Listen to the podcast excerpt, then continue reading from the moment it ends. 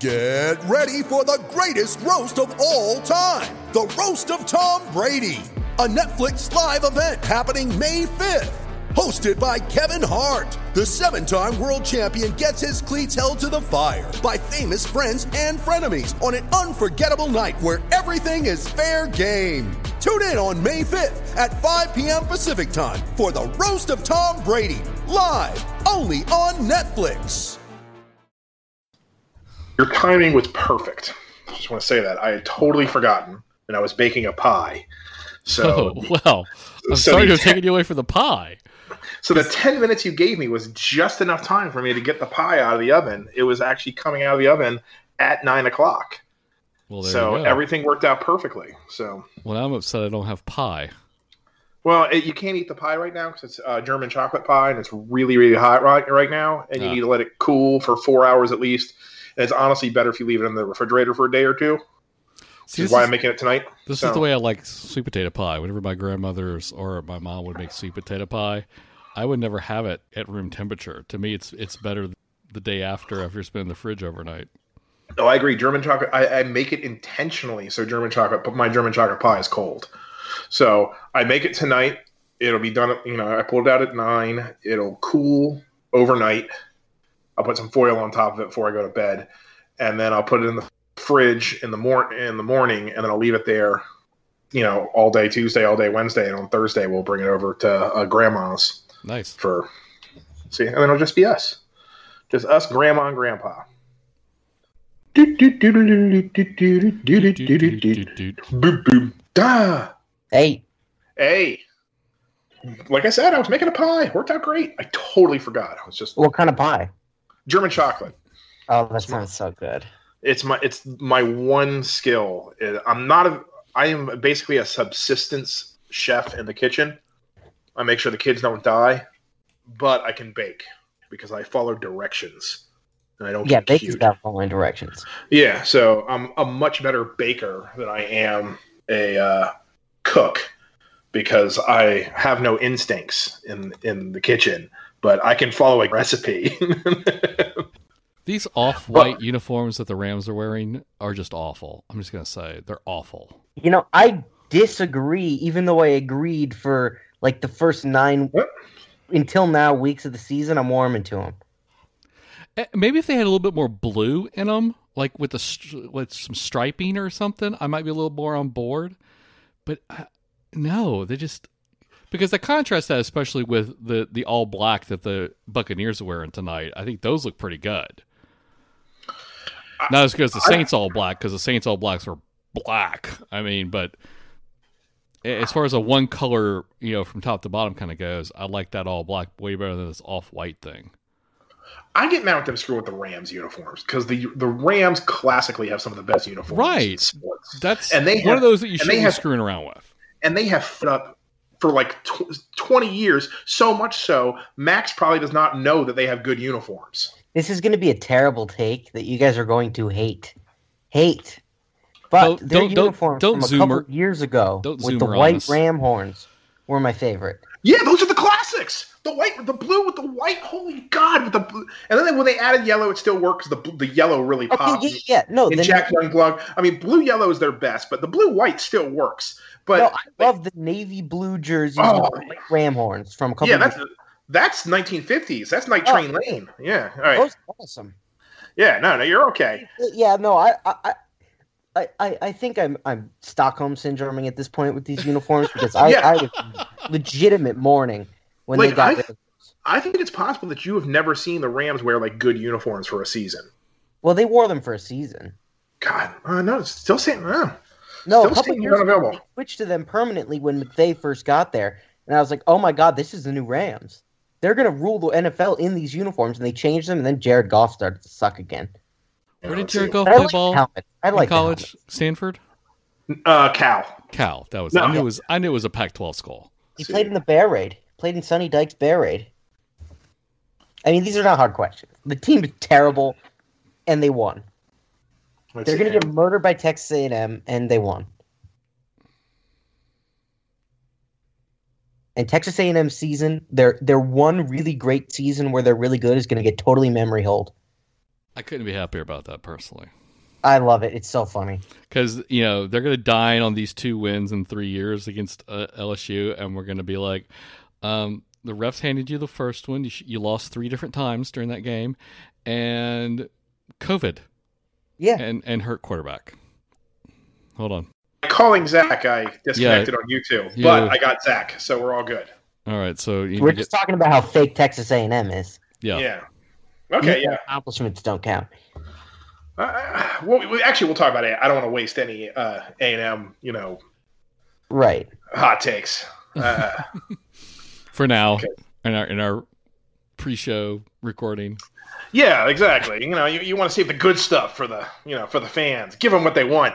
Like when it's just us, we can talk about the, we can just talk about the Rams unis.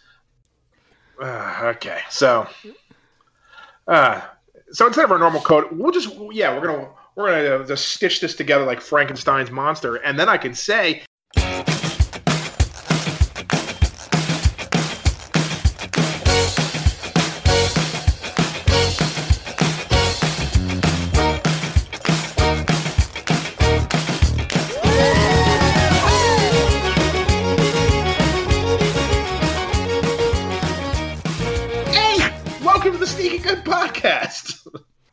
Through the miracle of technology.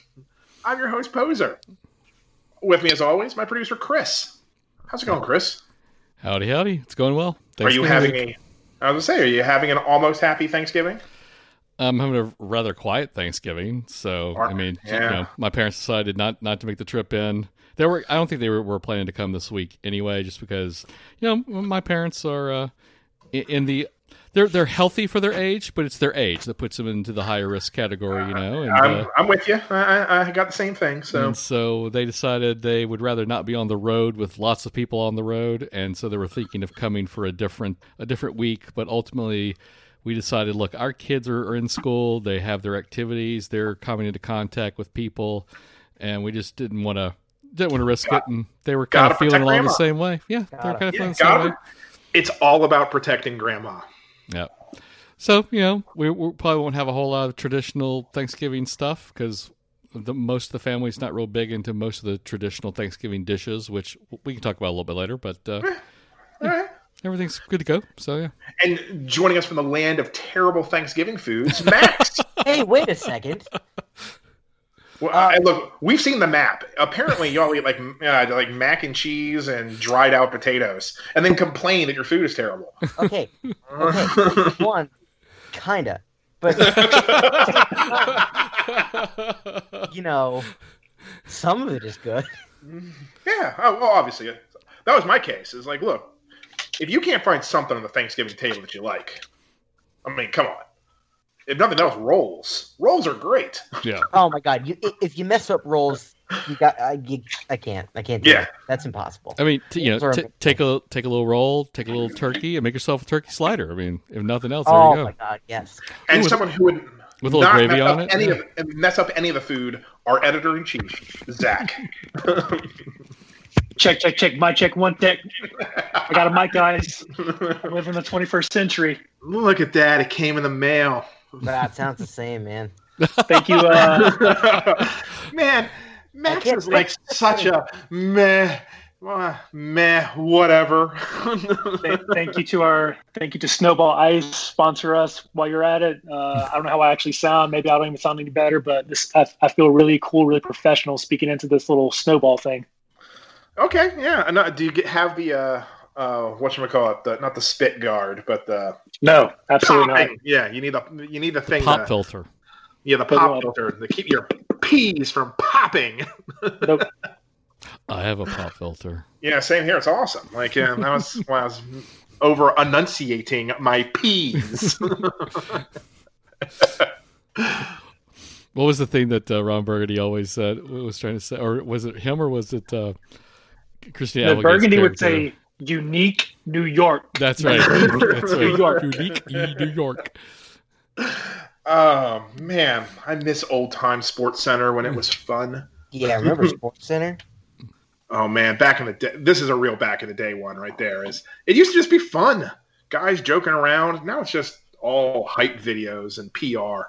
Yeah, it's just it's it, it's Yeah, it's It it what has did become Raw do last night. it has become the entertainment tonight of sports. Yeah.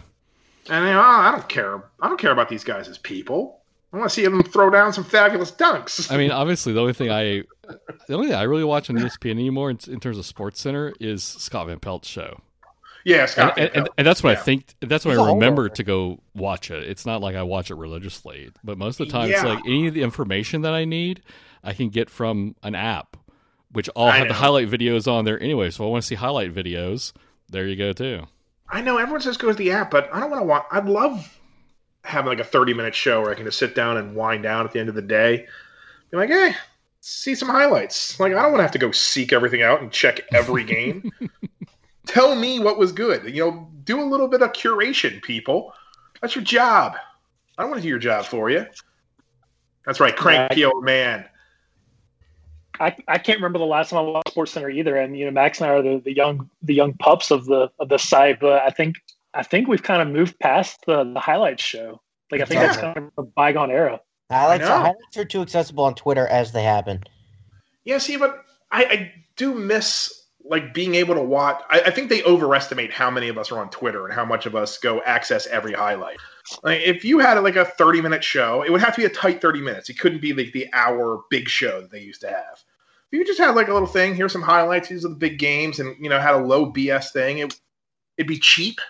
You know, remember cheap programming, ESPN? It's a good way to work in talent, get them to learn stuff, and just uh, also, it's something most people watch ESPN in hotel bars. It's a good show to have.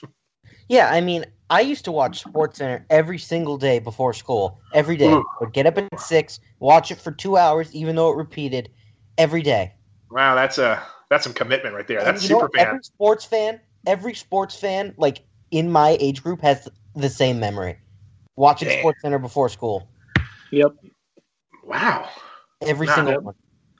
I remember the, you know doing the big show. You know, back in you know late '80s, early '90s. But uh, yeah, I'd watch the package, but I wouldn't watch the morning. edi- I guess I would watch some of the morning edition before school, but th- back then they had like the workout shows in the morning and stuff like that. It was weird. Oh yes, the uh those infomercials. Yeah, but they were produced by ESPN. It was like uh, Yeah, sometimes I'd get up uh, a little early and have to watch the tail end of those. Yeah, that's it. yeah, it was crazy talk. See, now we have really gone down memory lane because we're all in a good mood. LSU won a football game. How about that? Yeah. It's been so long. Yeah, yeah, well, they hadn't played in three weeks, so let's give them a little bit of a break. They are undefeated in the last week. Are they, are they undefeated in November? No, I don't think so. Wait, Uh, Wait, I think think they are. They, we're Yeah, in- they yeah, are. I don't think they played in November. all of November. Because usually the first weekend in November is the Bama game, and that got postponed. Right. So I believe they're still trying to play it.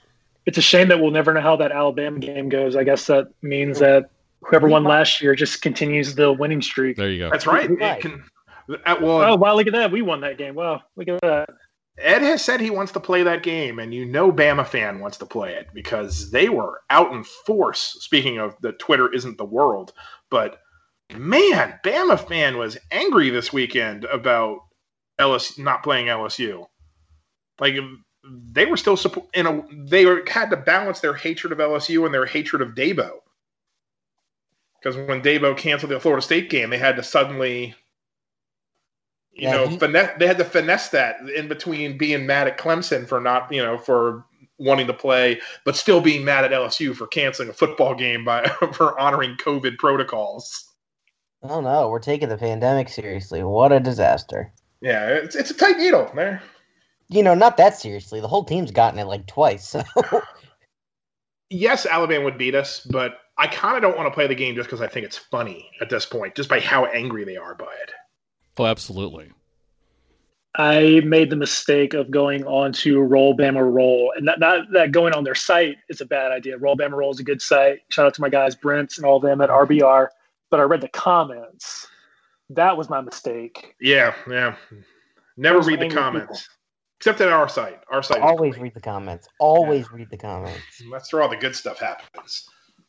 We're the only site that has good comments. but yeah, got to wake up early on Saturday morning, see us uh, beat Arkansas in a pretty ugly game. Not Yeah, not one not one they're gonna uh, put on the highlight reels. Speaking of uh, Sports Center, but you know I think this is the kind of season where a win's a win, right? Yes, very much so. Hot take. I kind of liked playing at 11 a.m. Yeah, me too. I could get on about the rest of my day. Yeah, it was nice for a, a not a big game, and I have kids, so we were doing Christmas stuff. I put up my tree during the first half. Uh, during halftime, we went outside. We uh, blew up our inflatables. I am currently looking out my window and looking at a penguin who was giving a gift of fish to somebody. Yeah, came back in. We started to we put on some Christmas music because the uh, announcers were terrible. Started to hang some stockings and stuff. So game ended. Got a had a little bit of food and you know went straight to decorating the tree. So we we incorporated the LSU into the whole Christmas thing. Yeah, see, I like I like early kicks. I don't know. I just do. Wake up, watch the game. You know, be free for the rest of them. Yeah, for, it's good for, if the game is not a big game that you're really invested in. I mean, that's the thing. If you you were really invested in this game, it would be terrible because you you know would have to wake up and you know there's no pre gaming, you know, and it's Yeah, but no, there's this is not an invest. yeah, no, no, Mm. yeah. For casual watching, this was you know very nice. I'd rather it. I'd rather you know, like I wish a Texas A&M game were at noon. I wish it. You know what? I wish it were at 10 a.m. Yeah. What are we playing on Thanksgiving? Because we're No. playing. Uh, No, okay. No. Because I know. We're, are we playing in A and M or at home? Yeah. Yeah, it's play So- at 8 a.m. on Saturday. Really? Okay. Look at that. Yeah, because they used to um, they used to insist on A and M used to insist on playing on the Friday of Thanksgiving because I remember having to travel when I was in Tiger Band. I had to travel for one of the game the game where uh, Leonard Fournette ran over that uh, ran over that kid Yeah, Yeah. just Um, that, that poor that poor guy. uh, Howard Matthews, I believe was his name. Shout out Howard Matthews. Yeah. Um, yeah, for, for whatever reason, they changed back to um, playing on weekends, at least for the LSU Yeah. side of things. Yeah, because I thought it was going to be they played A and M in a, in College Station on Fridays, and they would play LSU games in Baton Rouge on Saturdays. But uh, whatever. It's I'm not. Once again, I am so little invested in the A and M game that I didn't know which day we were going to play, and I don't know when we play in a regular season either. So I know people like to chant "not your rival" in a way to like you know, they say it in a very angry way. Really, indifference is the way I show that you're not our rival. I, I, I just don't care that much about you, A and M. Sorry. Yeah, yeah. I don't. I certainly don't care about this game. It's it's just they're gonna get murdered. Are they? Yeah, Texas A&M is actually kind of good for the first time, and probably the only time. They've been losing some guys. Like a lot of their, you know, threats have been slowly falling down. I know they. I mean, they had a couple guys opt out, but have they lost guys to, to injury? I don't think so. I thought they had. I thought they had lost like their their top receiver. Well, I know they Right. lost Jhamon Ausbon in the offseason to an Yeah, I knew they lost Ausbon in the offseason, but I thought they had lost. Um, let's see. Did you guys know that A and M has only given up two sacks this year? Is that true? Yeah, Someone- Yeah, they've got a really I good don't offensive line. history, Yeah, But their O line has gone a complete 180 from last year when it was a disaster area. Because I remember um, A and M had really good offensive lines in the early part of the decade, like the uh, what's his name, the Yeah. Luke Joeckels and the Jake Matthews. Yeah, I didn't realize they got back to having a really great offensive line. I- Uh, when I was listening to O's presser today, uh, someone asked him about it, and it kind of I had to do a double take because that didn't, that didn't sound right. Two sacks and only. I I know they had a game rescheduled, but still two sacks through yeah, he was talking about five or six games was Yeah, that's impressive. two sacks through six games. So he he, he was talking him up today. So good on uh, good on Ed. To, Yeah, I mean, it was a bottom five in the SEC unit last year. They were terrible. Uh, and it's really made all the difference for Kellen Mond, who I still don't think is independently all that good, but he's, you know, good enough to produce, especially when you have a guy like Jalen Wydermyer, who's so good at tight end. yeah, So, see, this is what they're saying. They have Jalen Wydermyer, who's you know an elite tight end. Their number one receiver is Chase Lane, who has 23 catches for 311 yards, which He's is actually okay. He's not a Yeah. terrible player. That's it. That's okay, but that's their number one receiver. Their number two guy is Caleb Chapman, 14 catches for 197 yards. Their number three receiver with Jalen Preston, six catches, 66 yards. That is not an impressive receiving corps. I know, mean- but I think you got to shift those all back a number and include Jalen Wydermyer, which makes Yeah, no, I agree. Wydermyer is is the guy, and also Ainias Smith does a lot out of the backfield. Yeah. And who's going to cover him? I mean, the ghost of 2020, Derek Stingley. Oh, I think Jacoby Stevens is going to cover him. Joe, he finally gets to do what he can do well, cover a tight end. I mean, yeah, hopefully he. Yeah, like this is the game we've been waiting for. This is actually his good matchup. I know, but my fear is that, considering how good their offensive line is, LSU's one real strength defensively is kind of neutralized. That's going to be a real problem. Yeah, they're not going to be able to get to the quarterback. like the LSU defense really does have nothing. They are not good. No, no, they're they, they were better against Arkansas. They at least showed some signs of life.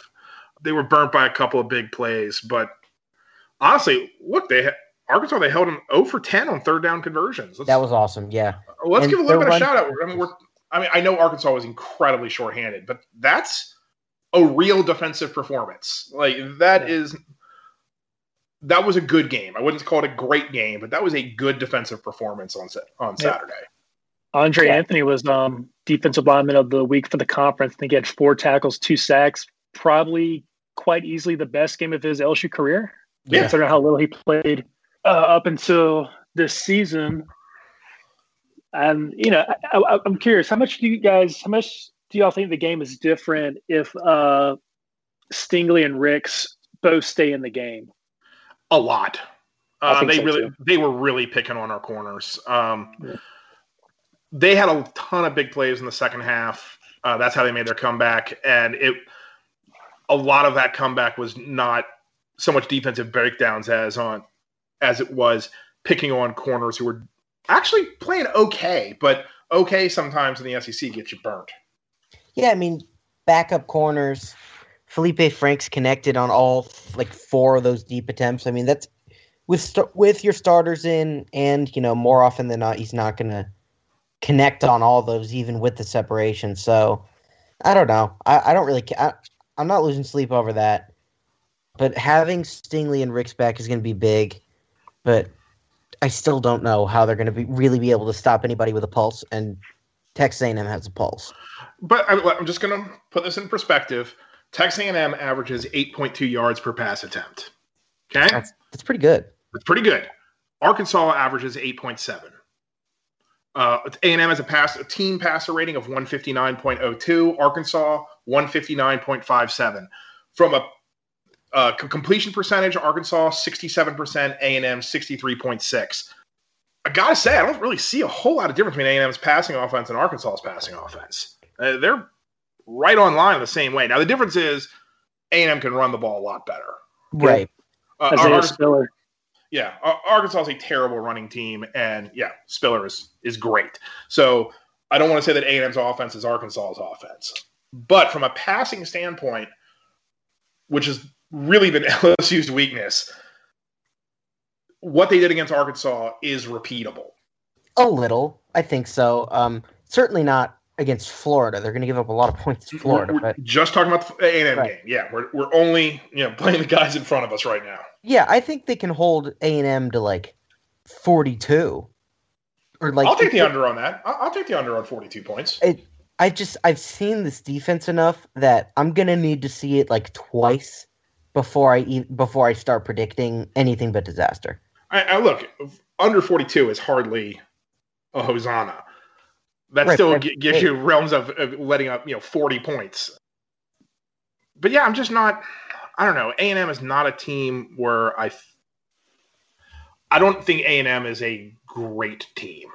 They're they're not bad. I mean, I don't want to damn with the total faint praise of they're not bad, but this is the kind of year where not bad gets you into the top ten Yeah, that's true. but I don't think they're a normal top 10 team. They don't scare me like when we talk about even Florida, who- has a much worse defense than A&M does. But Florida, you know, I, I can definitely see Florida taking us behind the woodshed. And look, so could A&M. Uh, A&M could certainly take us behind the woodshed as well. look at what Auburn did. But Right. at the same Auburn- time, I'm just not. I'm not scared of A and M. How about that? Yeah, I mean, I wouldn't be scared of them normally, but LSU is LSU is the team not to be afraid of anymore. Oh, yeah, they're not afraid of us, and that's actually kind of to our advantage, isn't it? Maybe you have to realize why they're not afraid, and the fact is they're just not good. They're, I mean, is is Texas A&M's defense any good? I haven't looked at the numbers yet. Hmm, let me. on, I was looking at one thing first. Yeah, because like A and M's offense, yeah, they're scoring about forty points a game. They, they, you know, they scored forty-one on Florida, forty-two on Arkansas, forty-eight on South Carolina, but they're averaging you know about five point four yards per game. But they haven't had any like other than Vandy, they haven't had a you know huge explosion in average. But like Vandy, they only beat seventeen to twelve, and I'm still trying That's to a figure. problem. I mean, that's a game that I've been. I, I that colors my perception of a lot. I, I know it's the first game of the season, but this is a team that struggled against Vanderbilt, and that's. But look, the Arkansas game, 42-31. That wasn't exactly like they blew Arkansas off the field. Hey, look, if LSU can get a top five win this year, that would be something. I- yeah, that, That would be the biggest asterisk top five win ever. But who cares? but uh, you know, a lot of the season is being colored by the fact that they couldn't gain one yard on first and goal against Missouri.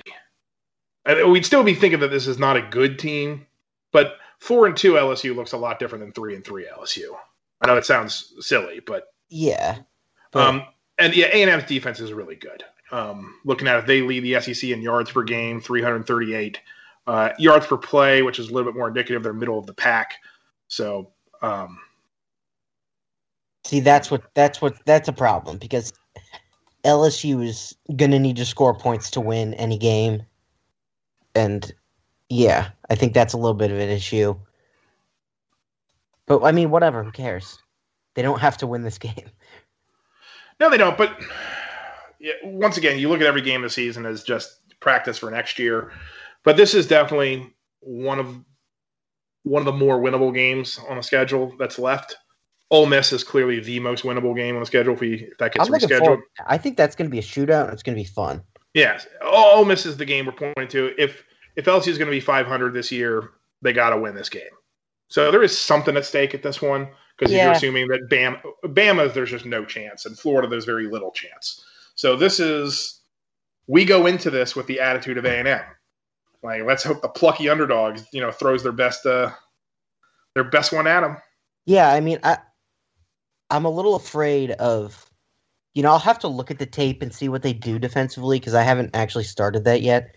But I'm a little afraid of of what, like, if if Texas A&M is really able to man up on LSU's um, receivers and kind of force TJ Finley through progressions, that's going to be a problem because I feel like if you're going to play tight man against this LSU team, you're going to have success because you can't really isolate a single key as easily and have your guy throw in rhythm. He's going to have to get through a progression, and when TJ Finley can't throw off one hitch, it's an adventure. So that's that's my fear for the offense. I think it'll fall apart if that happens. teams have been able to throw on them. Pretty uh, teams are averaging 7.7 yards per attempt against them, uh, 68.1 percent completion percentage. Really, the only uh, passing offense they were really able to shut down was South Carolina, and, Horrible, they're, ter- yeah. and they're terrible. Alabama, Florida, Mississippi State, and Arkansas all completed over 70 percent of their passes. Well, Mississippi State throws, you know, their average depth of target's like three. Yeah, but still, like all four, even Arkansas did as well. I mean, you have Alabama and Florida who are great offenses, but Mississippi State and Arkansas are both hitting that number. Now, Mississippi State's the one that didn't have a very good yards per attempt, but if you go through the yards attempt, uh, Alabama 16.1, Florida 9.8, Arkansas 7.5, Mississippi State 5.5. If you can be in the Arkansas level, it, I think LSU can be Arkansas. Yeah, well, uh, look, I'll have to see what they do defensively. That's kind of going to be the first game I'm going to look to because I think, you know, I agree with that assessment. But I mean, look, what Steve Ensminger's managed to get out of TJ Finley has been impressive. So uh, I'm willing to trust him a little bit. But again, their defense is good. Yeah, and need to find something out of the run game. I, I know uh, TDP had 100 yards rushing, so he had he probably the least impressive 100 yard gain you, you'll see. But also the other two backs were just awful. Emery and Curry. And I, I don't think it's them. It's guys are getting hit j- almost as soon as they touch the football. Yeah, they, they can't. Uh, they just can't block. That's I remember, I remember Chris Curry had one run where it looked like he broke like seven tackles for a negative one yard game. yeah. And I want to find what LSU like their yards before contact is because I can't imagine it's very high this season. No, it's gonna. It's got to be bottom of the SEC. yeah, it's it's one of those things where I wish I had access to that number, but it's got to be bad. And yeah, if you can't block, you can't do anything, and that's really LSU's biggest problem on offense is the offensive line. It's just it's not good, Right. Correct. and you're hoping it'll get better. Uh, part of the problem is is just how few upperclassmen there are. I mean, forget upperclassmen starters. I just mean upperclassmen. Period. Yeah. It, it's they're throwing out just whoever they can find to block. Well, I think they need to go to the transfer market uh, and get somebody good that Yeah, they bring- can Bring a start, JUCO. Bring in a nice JUCO. Come on. and they need to get Tristan Leigh. They have to get Tristan Leigh. Like they have underwhelmed recruiting the offensive line, and they are now paying for it. It, it's been a problem for a long time, mainly Yeah. because offensive line recruits don't move the needle a lot. You know, you look at highlight tapes. I mean, it's hard to get excited by an offensive lineman's tape because we don't know what we're looking at. Right. Uh, so I, I LSU, love lineman tape. LSU has tended to, you know, bring in athletes and you know, you know, ball handlers, guys who have some really explosive, and also those guys that they take chances on. The guys who aren't as highly rated, they still kind of have this guy who just has you know credible athleticism kind of thing. They haven't taken a whole lot of just good, solid four star linemen. like they're always either swinging for the five star lineman and then settling for you know a three star close to home. They're, they're not getting a whole lot of just those guys who are just like this guy has perfect technique and it's going to fill into his body and looks like you know a future late round draft pick. And Right. we're just n- not getting those guys, and it's really showing up. Yeah, Um, not since Lyle. I don't disagree on the Tristan Leigh point being very critical to this class. I'm just curious. Not curious might be the wrong word. It's it's really an indictment on the unit as a whole that they're praying and hoping that this 18 year old, soon to be Yeah. 18 year old true freshman, um, comes in and starts. Because I mean, we hear it all the time. There's a big difference going from high school ball to college ball, and to pin your hopes on 18 year old Tristan Leigh to be the thing that secures everything and gels the line. That's that's Yeah, you just should- an indictment. yeah, that's you- a problem. Also, you you should never put all of your eggs on a recruit anyway. Uh, it singular recruits, with a few exceptions, don't matter. You need you have to look at the class as a whole, kind of thing. It, if you get obsessed with one guy, you're inevitably going to be disappointed. That's true. Uh, but at the same time, it's they they need to start getting linemen like that. They now, really the, now the problem is that they need to bring in linemen, and right now they only have one in the class. yeah, see, that's crazy. and that's for a team that's hurting on the offensive line. That is almost criminal mismanagement of your of your recruiting class when you're at 22 recruits already. Right. Uh, I mean, I, I don't know what they're doing, Yeah. No, me neither. That's crazy. And so I, I think that's when you have to start looking. Yes, the transfer market could be helpful. Um, maybe a JUCO. I mean, Damien Lewis was such a find for LSU. right. But you're not going to get a lot of Damien Lewis's. No, you're not, but you can get guys like that from JUCO who are ready to play right away. Yeah, that's true. and that's harder to get out of a freshman, no matter how highly touted he is. Yeah, just going back to the class right quick, like I just like like you said, poster. I don't understand. Like offensive line is a huge need.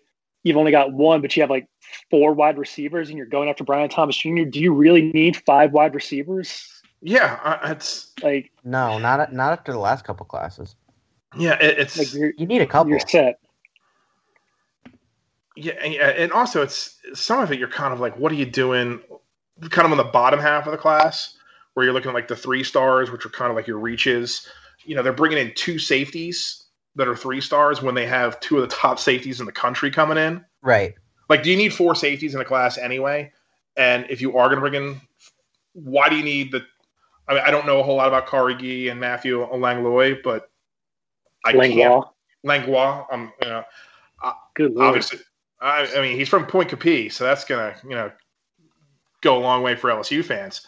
But I mean, if you're when you're already bringing in Sage Ryan and Derrick Davis, do you, what is the point? It, it seems like those are spots that we should, should be getting used for offensive linemen.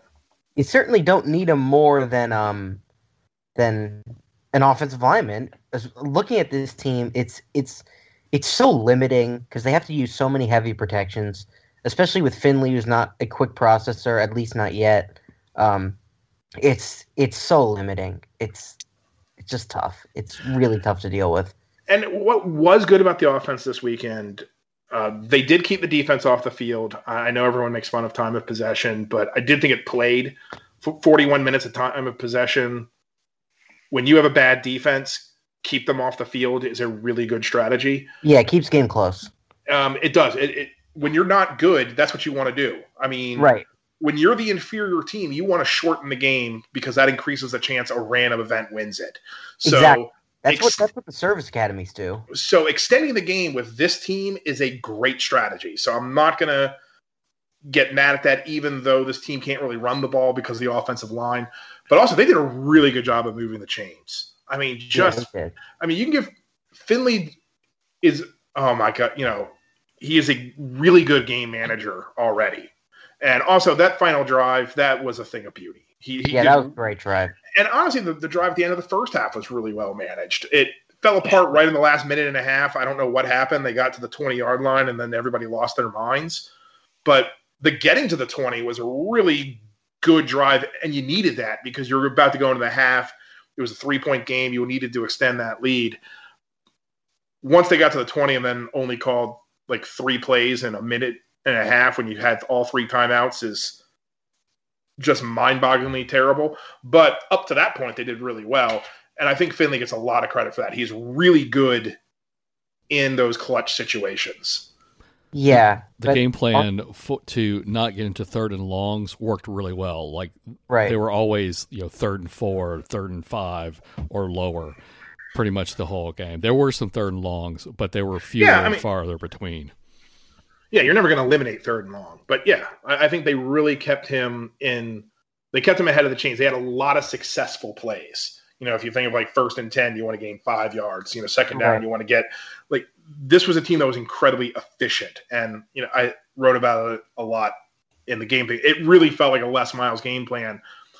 But with this team, that's actually a really solid plan. The question is, is can they commit to doing that two straight weeks? Because the team's going to chafe under that for a lot longer. Because I don't think they're going to be able to do that against Ole Miss, where they're really going to do, do a shootout.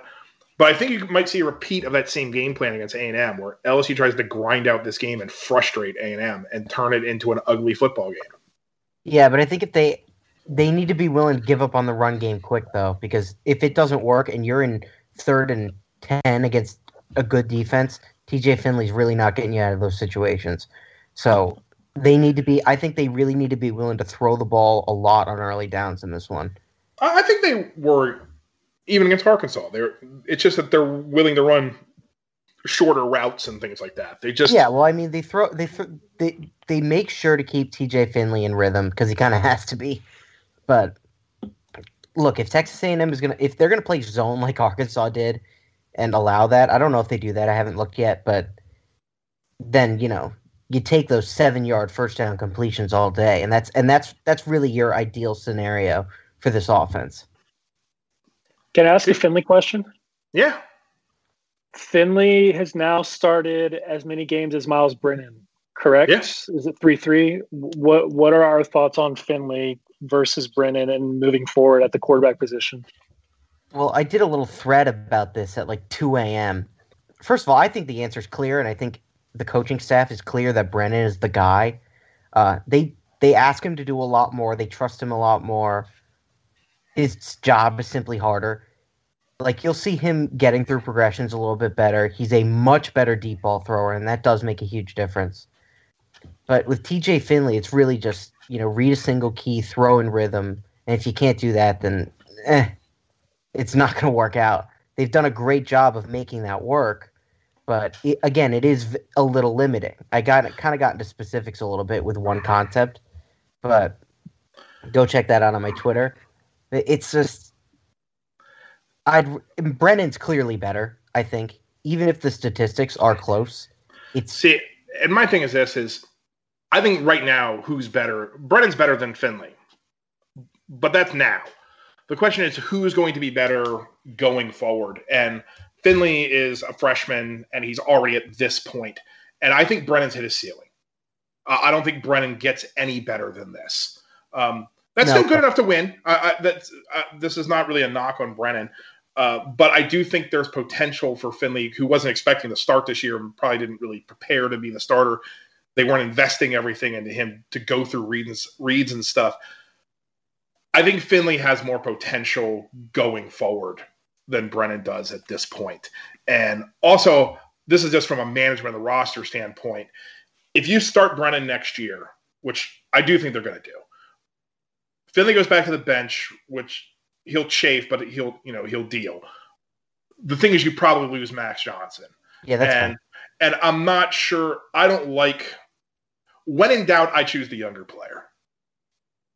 I, I think when you're looking from a, a, management standpoint, once you find a quarterback that can do the job and he's a freshman, I, I think you just go with it. And yeah, I, we this is because the thing is, Brennan is not so good that you're just like, oh, you gotta play him. It's not like we're benching Johnny Unitas. No, it's not. But at the same time, I mean, if TJ Finley really is as limiting to the system as he has been schemat just schematically. You you play the I think you play the guy that isn't, especially when you have you know I I know you can't count your eggs before they hatch, but it's not like you're you're lost at quarterback going forward. They've recruited the position well, and they have a couple guys coming in that are really good. So I'm not really gonna you know lose any sleep about the possibility of losing Finley or Johnson or both because you know it's not like it's not like you're running Justin Fields out of town here. No, I agree with that. The, no one he that's the thing that makes it an interesting argument. I don't think anybody thinks any of these guys are like, you know, future pro bowlers kind of stuff. You are talking about you know, kind of middle of the road SEC quarterbacks. Maybe. I, I think the system and surrounding talent can bump them above that. No, of course, I agree with that. I, and but I think also at the end of the day, you are what your numbers are. And Finley's numbers are just as good as Brennan's. So if he can do that while limited playing as a freshman, once he learns, it's not like going through progressions is something you can't learn. It kind of uh, it, it, it kind of is. And it, it's raw processing ability. That's it's it's the thing is it's not it's very infrequently something you can just turn on in a quarterback. You saw and, kind of saw it happen with Josh Allen, but that's kind of the only time you really see it.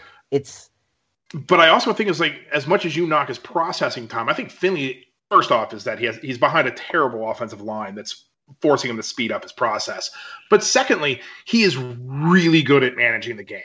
So for a guy who apparently has problems making reads, he makes a ton of good reads. And yes, yeah, I know you, they, yeah, they simplify the system. The reads so there comes a point. So what? He's still doing better than Brennan. So right. if Brennan is doing worse with more complex reads, why don't I go with the guy who's doing better with simpler reads, who could one day learn to do more complex reads because he has shown signs of quarterback intelligence by the way he manages the huddle and manages the game. I will say if he if he adapts and improves, and we I think we will if if I see that kind of at the end of the year, like you'll you kind of know when a, a, a guy is going to make a big leap in the next year at the end of his first year. So I think we will find that out potentially. Uh, but look, if he does that in practice, then yeah, you start him. But I don't think he has been better than Brennan. I think. See, I, I think Finley has more of it, which is a really undefinable thing for a quarterback, than Brennan does. Yeah. See, I don't. I don't really. Yeah, I can't. I can't really know what that means. Yeah, no, no one does because quarterback's the hardest position to evaluate. That's what's been the problem with both NFL and college forever.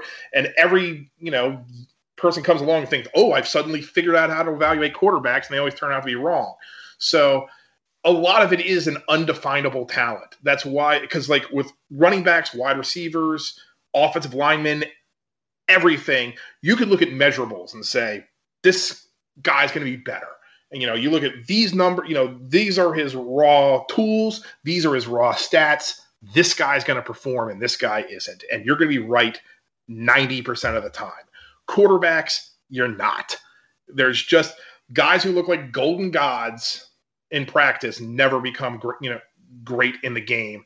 And some guys just have this magical it and it is truly indefinable and it drives analytics people crazy because they want to be able to define it and some there are just some things in the game that you can't define and that's what's cool about it Yeah, but at the same time, I think that that some of the it you're talking about, not all of it, is you know the in when you see guys not translate from practice. You got see guys making a bunch of throws in practice with that no contact jersey on, or you know in college and it doesn't translate to the NFL. A lot of that is just raw processing.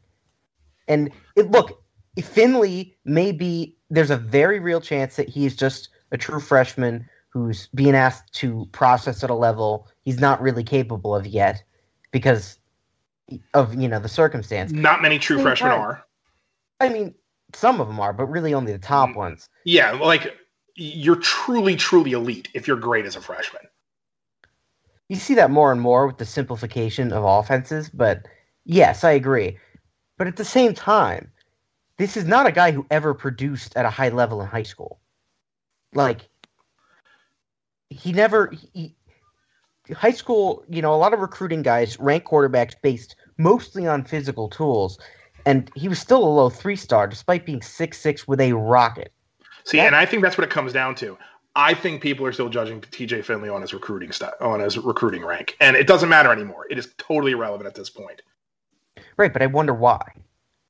I don't care. I think just people don't know how to evaluate talent because their high school is really hard to evaluate. It's the hardest position, and there's a lot of people out there. And it's not like a if you rate a guy a three star, you think he sucks. It's not like a total misevaluation because no, we're not arguing that he's like a five star, you know, sudden great. So maybe he's a low four star. Maybe he is a three star talent. It's not like they've really misevaluated him. So I've moved on from his recruiting ranks. I, I don't think it matters at all. When you say you are what your numbers are, this is kind of the best football right now he's played in his entire life. So I wonder if this is his ceiling. I'd be very surprised if a guy's hitting this. I mean, it could happen. Guys hit their ceiling in their freshman year all the time. Justin Vincent, you know, he was a running back, but he never attained those freshman levels. But like, I mean, he he was just never really that great in high school either. So, you know, when? Now, I mean, like, But you look at what they're asking of him, and it is complete. They they asked a lot more of a lot more of Myles Brennan, a ton more. It's it's very clear which one.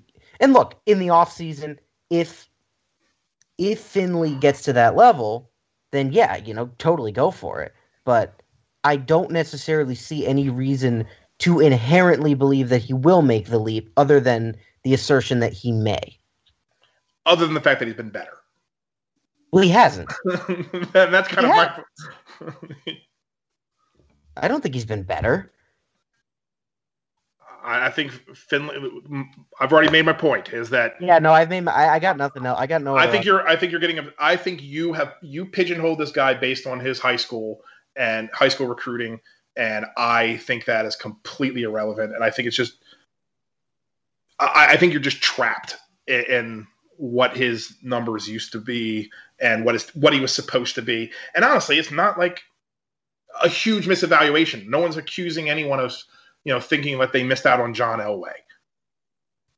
Yeah, no. I, I look either way. It's this is a great problem to have. LSU's got options at quarterback. Yes. They've got more beyond Finley and Brennan coming. Nussmeier is extremely talented, and Walker Howard is probably going to end up really close to a five star. So, you know, that's that's not a position of concern anymore. And just wait till they get Arch Manning. That's right. Oh, please, I want him so bad. God, no. I don't. I don't want a Manning. I want a Manning, Yeah, that's a. and I want that one.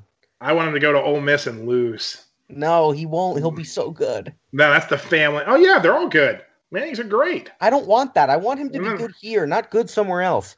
Be good at Ole Miss and lose. That is the family legacy. except for Peyton, who went to Tennessee and lost. he won, but not mm. all, not the whole thing. He won some games. Oh yeah, he won some games, but not any SEC titles. Oh yeah, I mean, that's the old, you know. I mean, that is the you can't spell citrus without UT. To the Tennessee fans listening, send all your hate mail to uh, Poster. That's not right. me. Hey, look, I'm a big fan of uh, old ball coach. I mean, he rubbed our faces in it. I mean, he destroyed LSU teams, and he was merciless about it. And I respected the guy. He was just like, hey, when and then when we, we beat him in you know '97, he was just like, hey, I I talk a lot of smack, and you beat us, so bring it on. And that kind of changed my, my opinion of him forever. This that's a guy who, when he when he lost, he, he would take it, and then we forced him into retirement, and that was Yeah. awesome. He couldn't take it anymore, though. yeah, when he was done, he was done. And remember who did it to him? It was LSU. You're welcome, Tennessee. We did what you couldn't. Got rid of the old ball coach. you gotta respect Pay. I mean, but I come on. I mean, he Arch Manning's gonna come and uh, he. I mean, I don't know if he's gonna come to LSU, but like, He's not. you, I doubt it. He's not. Yeah, you know, and that's the thing. It's like, yeah, LSU fans. I remember back in the day where they were obsessed that they thought Peyton was going to come, and that was never going to happen because LSU was terrible back then. There's at least a chance Arch comes because LSU's a lot better of a program, and now is actually getting good quarterback play. But I don't know. I feel like a Manning should go to Ole Miss. It's like a requirement, right? It's your birthright to go to Ole Miss and then lose. Yeah, but I don't. I'd rather he didn't. I don't care about that. I don't think LSU needs him, but You think Cooper I'd have like- gone to Ole Miss if he hadn't, you know, had happened to him whatever happened to him that ended his football career? Yeah, he was the best one. Uh, yeah, I'm sure he would have gone to Ole Miss. Uh, I think the only reason Peyton went to Tennessee is because Ole Miss was also very bad at the time. But I think there was an element of if he went off and won a Heisman Trophy, he would have just done what his dad did. So you were never Mhm. going to just like he was never going to be Out as the great as- shadow. yeah, he would never get outside the Yeah. shadow, and so I think that's why he went to Tennessee. Eli, on the other hand, he wasn't. qu- I mean, he was still a very heralded recruit, but he wasn't quite that level of recruit. I mean, he, there was at least some questions about him, but also he lived not only in his dad's shadow but his brother's shadow. He was used to it. Like I don't think it was as Yeah. big of a for a younger brother. It was kind of like, ah, I've lived with the Manning stuff my entire life. I'm okay with it. Arch now, of course, has to live with the name. Speaking of Archie Manning, fellas, let's pour one out for the Archie Manning of the uh, 2020s, Joe Burrow. Oh my god. God. Oh, oh. Max? Go ahead, Max. I am. Look, Mm. I said on Twitter, I'm not one for revolutionary politics. Oh, wait, wait, but hold on, hold on. Before we before we dive into this, we did have a listener question in this regard. So let me just read that, and then Max, we can turn Max loose. Yes, The, the question came in. It was, how does a franchise get so pathetically managed as to allow its first overall draft pick quarterback to be protected by an FCS offensive line? so I was thinking about I was thinking about all this for the last, you know, 24 hours or whatever, more a little more than that. I think there needs to be a complete and total reform in how young quarterbacks look at their careers. Complete. I think you got to learn from Andrew Luck. Got to learn from Joe Burrow, who look he will be back. Alex Smith is playing again, and he basically got you know he fell into a wood chipper, so he will play again, and he'll probably be fine. But like, I think they have to understand how much one how much leverage they have, and two, the fact that they are not invincible. I know they kind of think they are because they're young kids, but I really think like Joe Burrow right now, what he should do is he should demand of his front office that they draft Penei Sewell from Oregon and sign a guard, or he's demanding a trade. Like they need these kids need to look out for themselves. And Trevor Lawrence, by the way, should demand that they sign a major offensive lineman, or he's just going to pull an Eli, which I think quarterbacks should do all the time. I think they should do that all the time. Like, there's no reason for you to walk into a game of Saw like Joe Burrow did. I mean, it's totally like it's totally negligent. They made no real effort to improve their offensive line this offseason.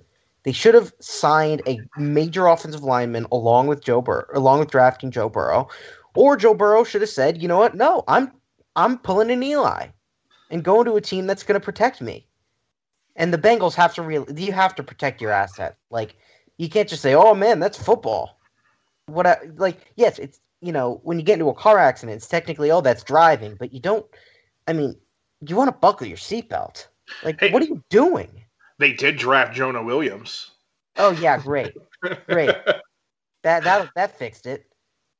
Oh, man, You're, I'm, you're I'm, a rookie who hasn't played. Not rookie. Well, yes, rookie. yeah, he's a rookie. You're rookie who missed all of last season and hasn't played an NFL snap. You know that's that's your reliable quarterback protector right there. That he'll definitely definitely keep Joe Burrow safe. God, I'm looking at their starting. It looks like they have two undrafted um, starters in their offensive line. See, that's remarkable.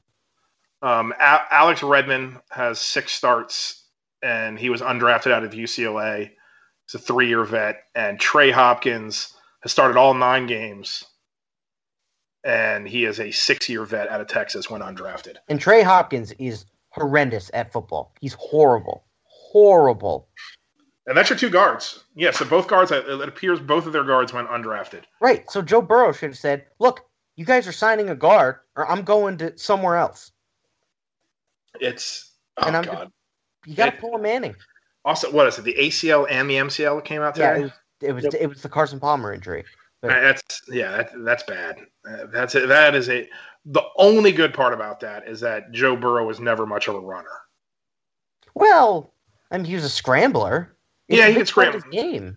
But I mean, he wasn't like you know, he's not Cam Newton. Right. You know, that's not RG. Yeah, yeah, it wasn't RG three. When RG three went down with that knee injury. Speaking of uh, incompetent franchises, um, yeah, that was uh, that, that was criminal what the Redskins Yes, did to RG three. yeah, because he had already hurt his knee in that game, and they sent him back out on a chewed up field, and to blow out his knee for good. right. It, it and now it's become like I don't know. We've like gotten amnesia over the RG three injury, and it's kind of turned into this thing where RG three never turned out to be a good pro because he blah blah blah blah blah. It's like no, he blew out his knee, and that was like a huge part of his game. It was because the Redskins mismanaged it, and I'm hoping Burrow. His biggest worry is that he's 24. yeah. It, it's harder to bounce back from an injury like that when you're a little bit older, but also he's a little bit older. He doesn't have a, whole- as much career ahead of him. He's he had already lost two or three years of his NFL career to bounce around in college. So, Yeah, I mean, we're they're hoping for a decade at this point, maybe. Um, and look, he's he's obviously very good. Like he's shown already that he is it. yeah, he, yeah, he, he he has. Speaking of it, yeah, like Joe Yeah, Burrow has, has it in of this than Joe spades. Yeah, but even in the NFL, he was showing that he had it. He could play at this level. Right. Yeah, it was very clear. I mean, he was on. He was a legitimate rookie of the year contender. I don't think he was as good as Herbert, but whatever. Herbert's been terrific. It- it's you.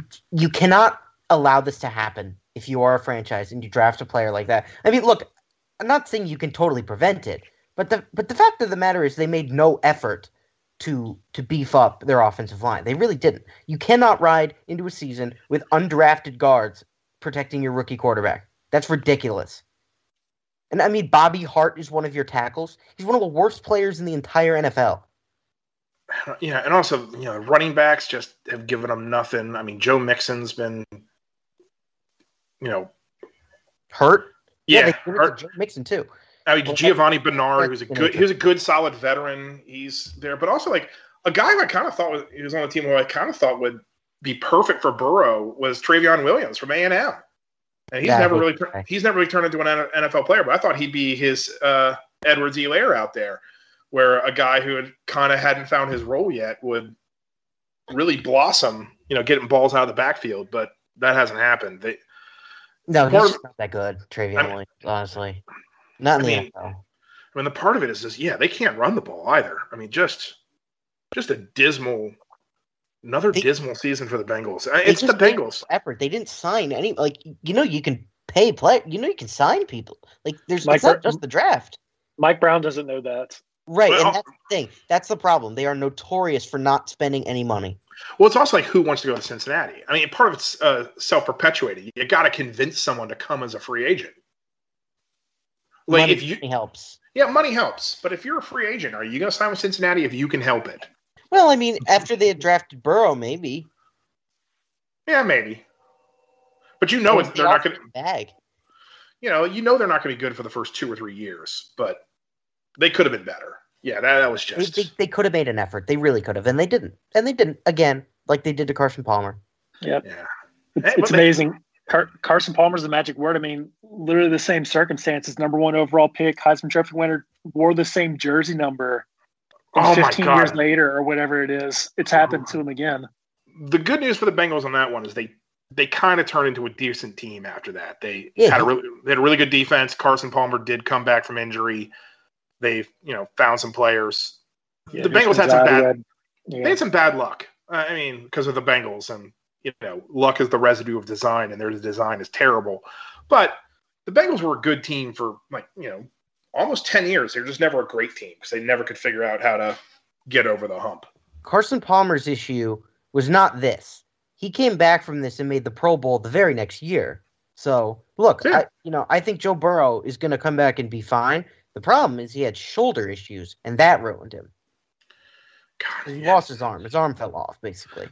man, you just Burrow is so exciting, and you just want him to have a great career. And hon- I mean, like the the last great LSU quarterback to go to the NFL also had his career derailed by injuries. Bert Jones was a two time MVP, and then just got destroyed behind a terrible offensive line, and was never the same player. Yeah, I mean, like it's with Burrow. You know, I kind of compared Burrow a lot to Andrew Luck in terms of being polished and great at the position coming out of college. And look, Andrew. First of all, imagine Andrew Luck on the seven and three Colts right now. They'd be ten and zero. But Man, yeah, and the, the I don't feel that Luck got hurt because of negligence of the Colts. The Colts their put a line was horrific. Yeah, that's true, but they did put a good team around him. They they had spent their money elsewhere. Yeah, well, you got to protect. You got to keep that yeah, the franchise. Yeah, you got to protect the franchise. Look, I'm glad you're spending on like receivers or whatever, but you know, at at, a base level, you got to do whatever you can to keep this guy healthy. And Joe Burrow and Andrew Luck were taking more hits, historic levels of hits, and it wasn't all their fault.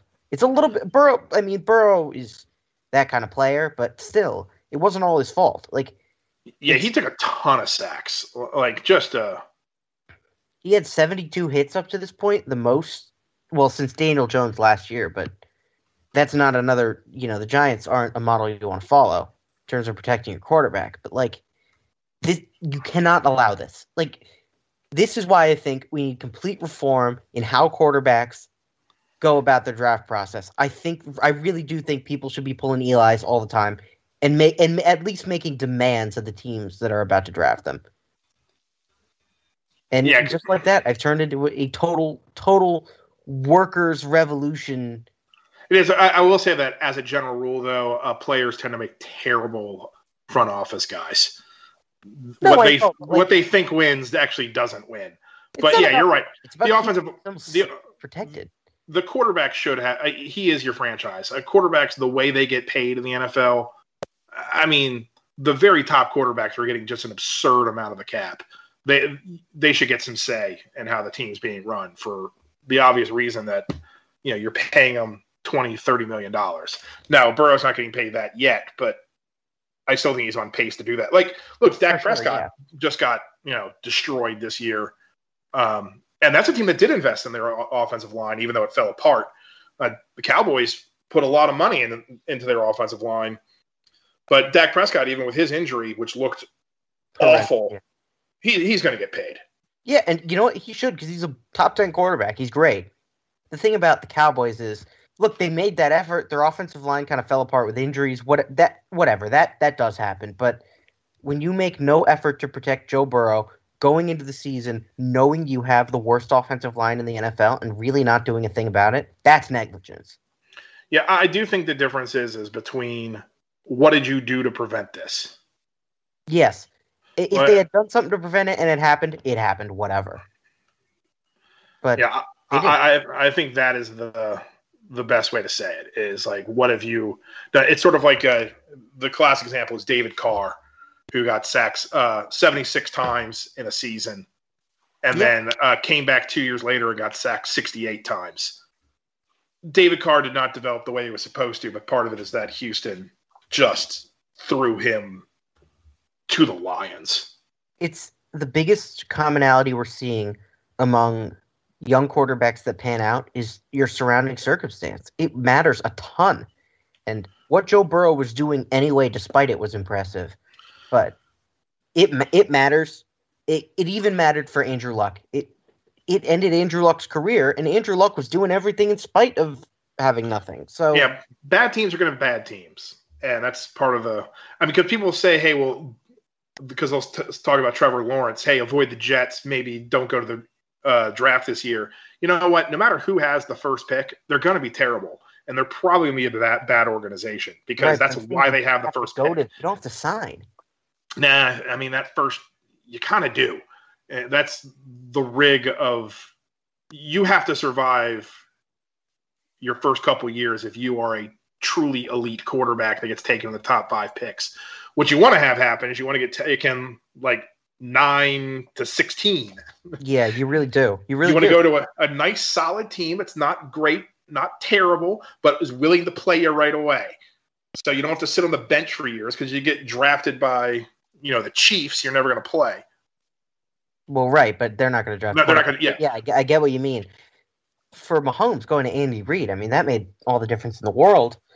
It's the biggest common denominator between who pans out and who doesn't. It really is. It's it's crazy, and the fact that I've seen a couple abolish the draft takes. Nah, it's not gonna. Yes, I'm not. T- I'm again. I I guess I'm against it, but you know I kind of get it.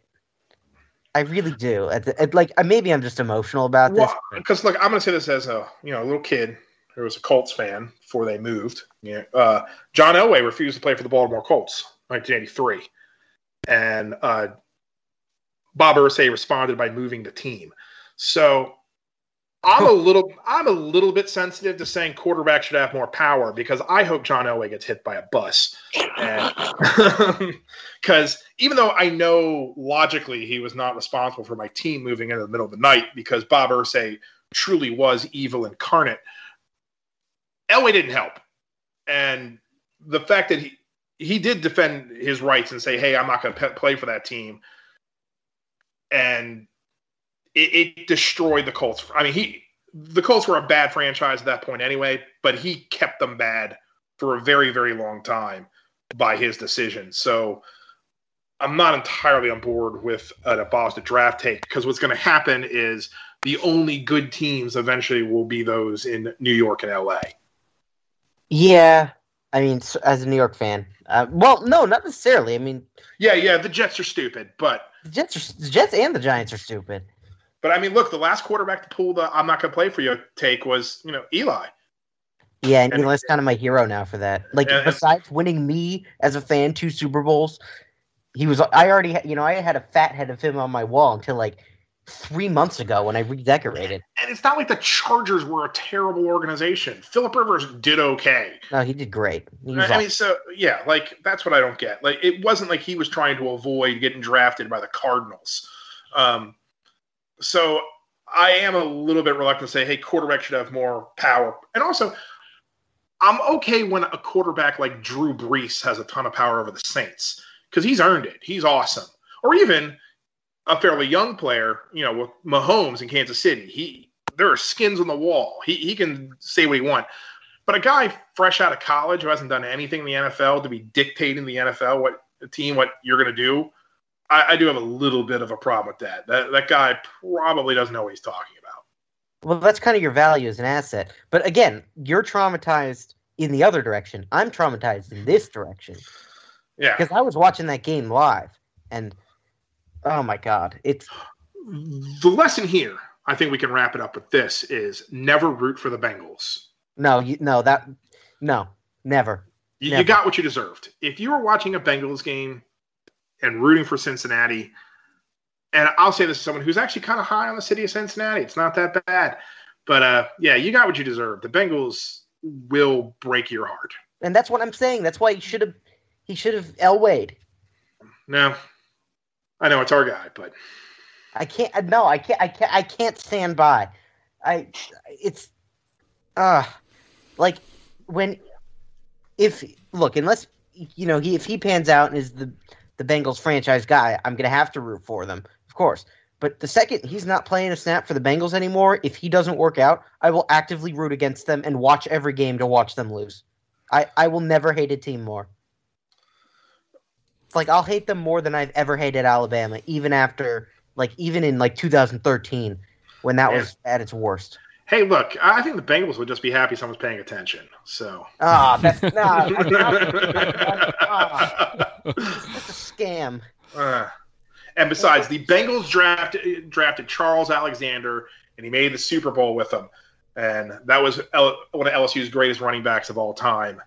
So the Bengals will always be at least slightly okay in my book. And also, uh, what's his face, offensive lineman forever. Um, Whitworth. yeah, Whit, you know Yeah. Whitworth played with him forever. So Bengals have been If they ruin Burrow, though, I expect nothing but absolute revolution from the LSU fan base, and I will be disappointed if anything else happens. If they ruin Joe Burrow, our white knight character from the storybooks, no, I- but he I- hasn't.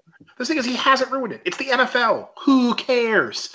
I We- care. Joe Burrow's already happened for LSU fans. We already got the greatness. I know, He- but we care. I care about him, and I care about his success. Yeah, and look, he's going to make millions upon millions of dollars, and that's all I truly care about for him. And so I want him to have that. But like, if you're a Texas fan, I don't think it matters that Vince Young was a terrible pro. Vince Young was awesome, and you got to watch that. And who cares what happened after he graduated? It wouldn't matter to me if Joe Burrow were simply bad. It matters that they drove him into a tree. If he breaks down, fine, but you know, on his own. I don't want you wrapping my Rolls Royce around a tree. I'm just happy we got to drive the Rolls Royce. I I guess, but like, and I am. All right. This was traumatic. Well, you know, we, we know what Max is going to be talking about around the Thanksgiving table now. Oh my god, I'm a, I, I, I am. So I, I'm gonna go full Vladimir Lenin. I'm, I really am. I I'm saying that. Workers of the world unite. And speaking of Thanksgiving, thanks to Jacob Hibbard, we do have another listener question. Jacob's is straight up Thanksgiving, which is the week that we're recording this. Stuffing or dressing? And what the hell is the difference between the two? I'm gonna sound like such a northerner, but I really just love this is this is this is again a terrible take, but I love the stuffing in a you know the regular season stuffing in a bag that my mom makes. It just kind of like heats up. It's I I just like it. I don't know. It's a degenerate take. I know. Look, look, I make stovetop all the time as like a side dish on the weekly basis kind of thing. But you know, for a special meal, make make some stuffing. Um, I think I'm not positive. Um, correct me if I'm wrong. once again, no one should ever take my advice on cooking most of the time. But stuffing is actually stuffed into the turkey and then is brought to the you know correct cooking temperature, while dressing is is made as a, basically as a casserole on the side and then put on top of the turkey afterwards. Is that what everyone else thinks is a distinction? But they're both pretty much taste the same. It's bready.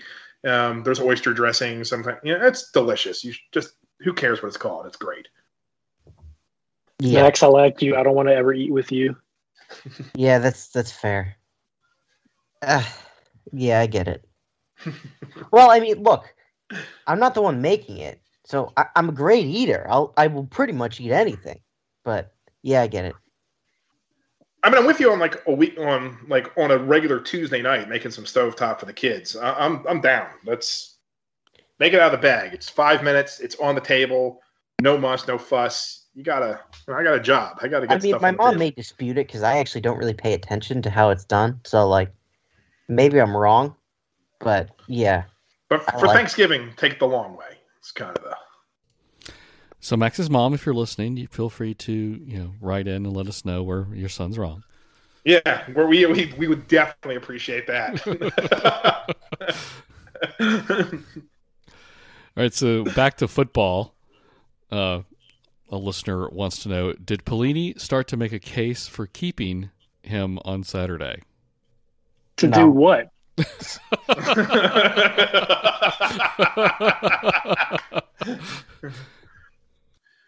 I don't Yeah, think no. I ever want to see Bo Pelini's picture again. I like it, it- he needs to be banned from the eastern United States, like Yeah. east of east of Texas.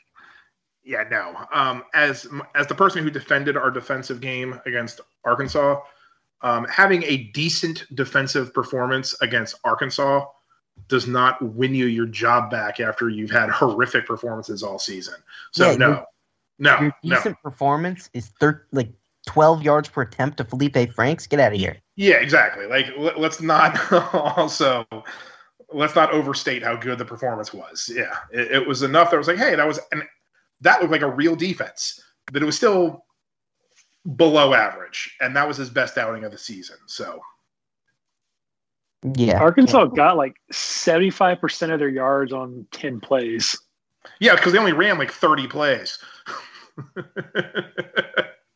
Eh, look again. It was a defensible performance, but you know, what do you like? The fact that they looked like they knew what their assignments were for the first time is the benchmark. So no, he's done. yeah, like if this was your med- if this was your worst performance of the year, certainly you would keep him. If this was your mediocre performance, I'd even be like, all right, yeah, this was his best performance, Yeah. and that's the concern. Right. And you all saw that that shot from the camera, and he was just yelling at the guys on the bench, and they were just looking off in the distance.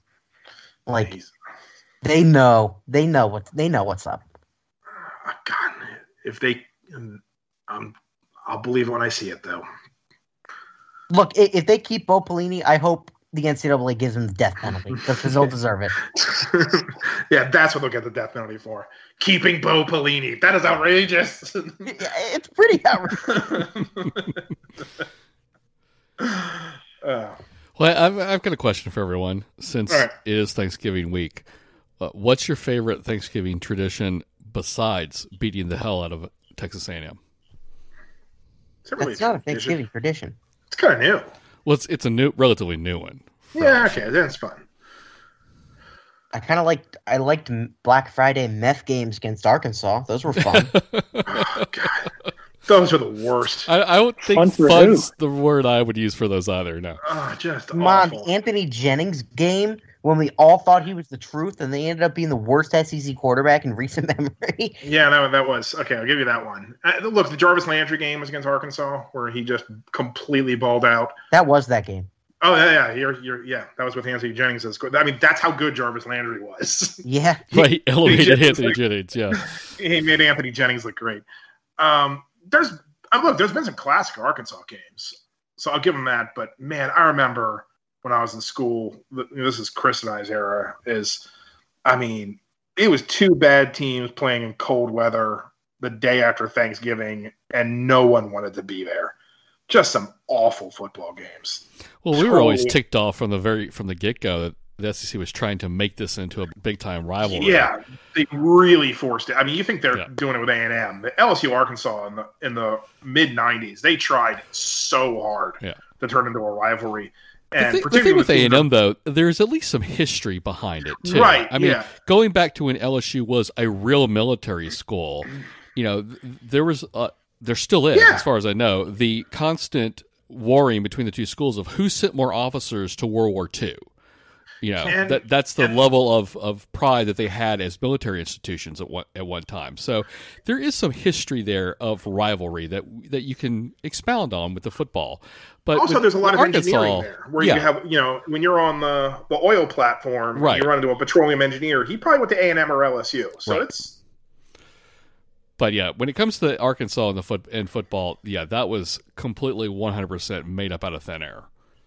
And yeah, and the teams were bad. So it wasn't even like it's one thing to make up make up a rivalry between two really good teams that can happen sometimes, but when it was watching two teams play out the last game of their season when neither one of them was going to a bowl. Oh, just miserable. So, yeah, now it's the the tenor of the game has changed over the years because now it's LSU is an elite football program and Arkansas like it's their Super Bowl, and that's really annoying. But at least I get it. There's kind of a dynamic there. Yeah, we're getting away from the question, which is what's our favorite Thanksgiving tradition.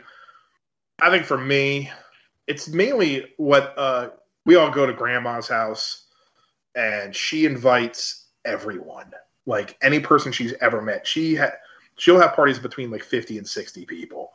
And it is, I mean, there'll be three turkeys, a ham, more side dishes than you could possibly count, like, you know, two dozen pies.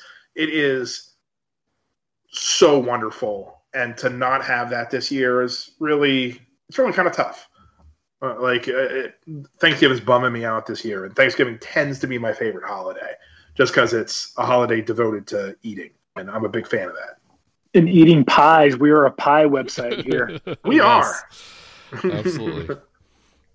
Yeah, I'm gonna yeah. miss my mom's chocolate pie this year. That's for sure. I, I don't know if we have any tr- particular traditions because uh, you know we always do Sunday dinner because all my extended family basically lives around here, so we do Sunday dinners anyway, like a, a normal Italian family. But we you know it's it's kind of like Sunday dinner, just you know changing up the food. But I don't know, just the um just the amount the of excessive food that we have and the leftovers for a week. I don't know. It. I really did like watching the the local rivalry game, the look uh, between Darien High School and New Canaan High School, the Turkey Bowl. They play every Thanksgiving. It's one of 900 Turkey Bowls nationwide. Still um, awesome. Every one of them's great. Right, and and and I love that game. Uh, I've I've gone to it a bunch of times, and it's not happening this year for reasons that everybody, you know, COVID and everything. Uh, but that I think that watching that at like 11 a.m. either there or on my computer in bed is probably my favorite tradition. The uh, the New Canaan quarterback's the backup at Notre Dame now. He's he was a four star last year, so I mean he was pretty good. That was fun. Zach, favorite Thanksgiving's got to be uh, the Charlie Brown Thanksgiving special. Ooh. Oh, that's true. Classic. Which I believe they did the right thing and they put it back on uh, uh, cable TV for the. What's on PBS? PBS. PBS. Yeah, yeah, yeah. Good for PBS. That that was great. Uh, oh, man, Charlie Brown. Particularly if it starts with the old logo, the CBS special thing, doing a little spinny thing before it starts. Yep. That, that really takes me back. They, yep. They, they'll still do that when they put it on CBS, and I'm just like, ah kick it old school. Yeah, that's that's good stuff. All right, so finally, Jacob Hibbert brings it home with with O's age and what is coming out from USA Today. I've been reminded that O isn't going to be here forever. Given what we know of the coaching field, who would you like to see LSU bring in when O retires? Who knows? It's that's we have no idea how anything like that is going to shake out. Yeah, and also I think it, it depends on how why you're making the hire. I think it's a very different discussion who you hire if you're forcing him out because of Title IX violations, or if he retired because he just you know went 11 and 0 again and just won a national title and he can kind of pick a successor. So that's I way want the latter. yeah, of course you want the latter, but it's it's way too early to speculate. I do think how a university chooses a coach is kind of dependent on how the last one leaves a little bit. So yeah, that's a better that's a better question to ask in the spring when the investigation's complete and we know what's going to happen. But because look, if if like ethics aren't a concern, I think Lane Kiffin is a really good candidate. Well, we'll see how he does at Ole Miss. But like, if you have just forced Ed Orgeron out, you know, for Title IX violations, you can't bring in Lane Kiffin. Certainly can't bring in Hugh Freeze. Well, you're not bringing in Hugh Freeze under any circumstances. But but you see my point. You can't bring in a guy like like that. There are other con- there are more off the field concerns. Right. So I think Manny Diaz is an option uh, with a little bit of ignorance on you know if he has any issues in his background or anything, but I don't know. I don't know. I know Urban Meyer's available, but you can't do that. if O, o was forced out due to Title IX because what he did with Yeah, exactly. Like Just- y- y- yeah, Urban Meyer, you can't you you can't touch him with a ten foot pole in that situation. So right. Yeah. Oh, also, I don't want Urban Meyer. God, that I mean, Lane is fun corrupt. Urban is kind of sketchy corrupt, but he'll win. Is, Urban is win a bunch of football games corrupt though.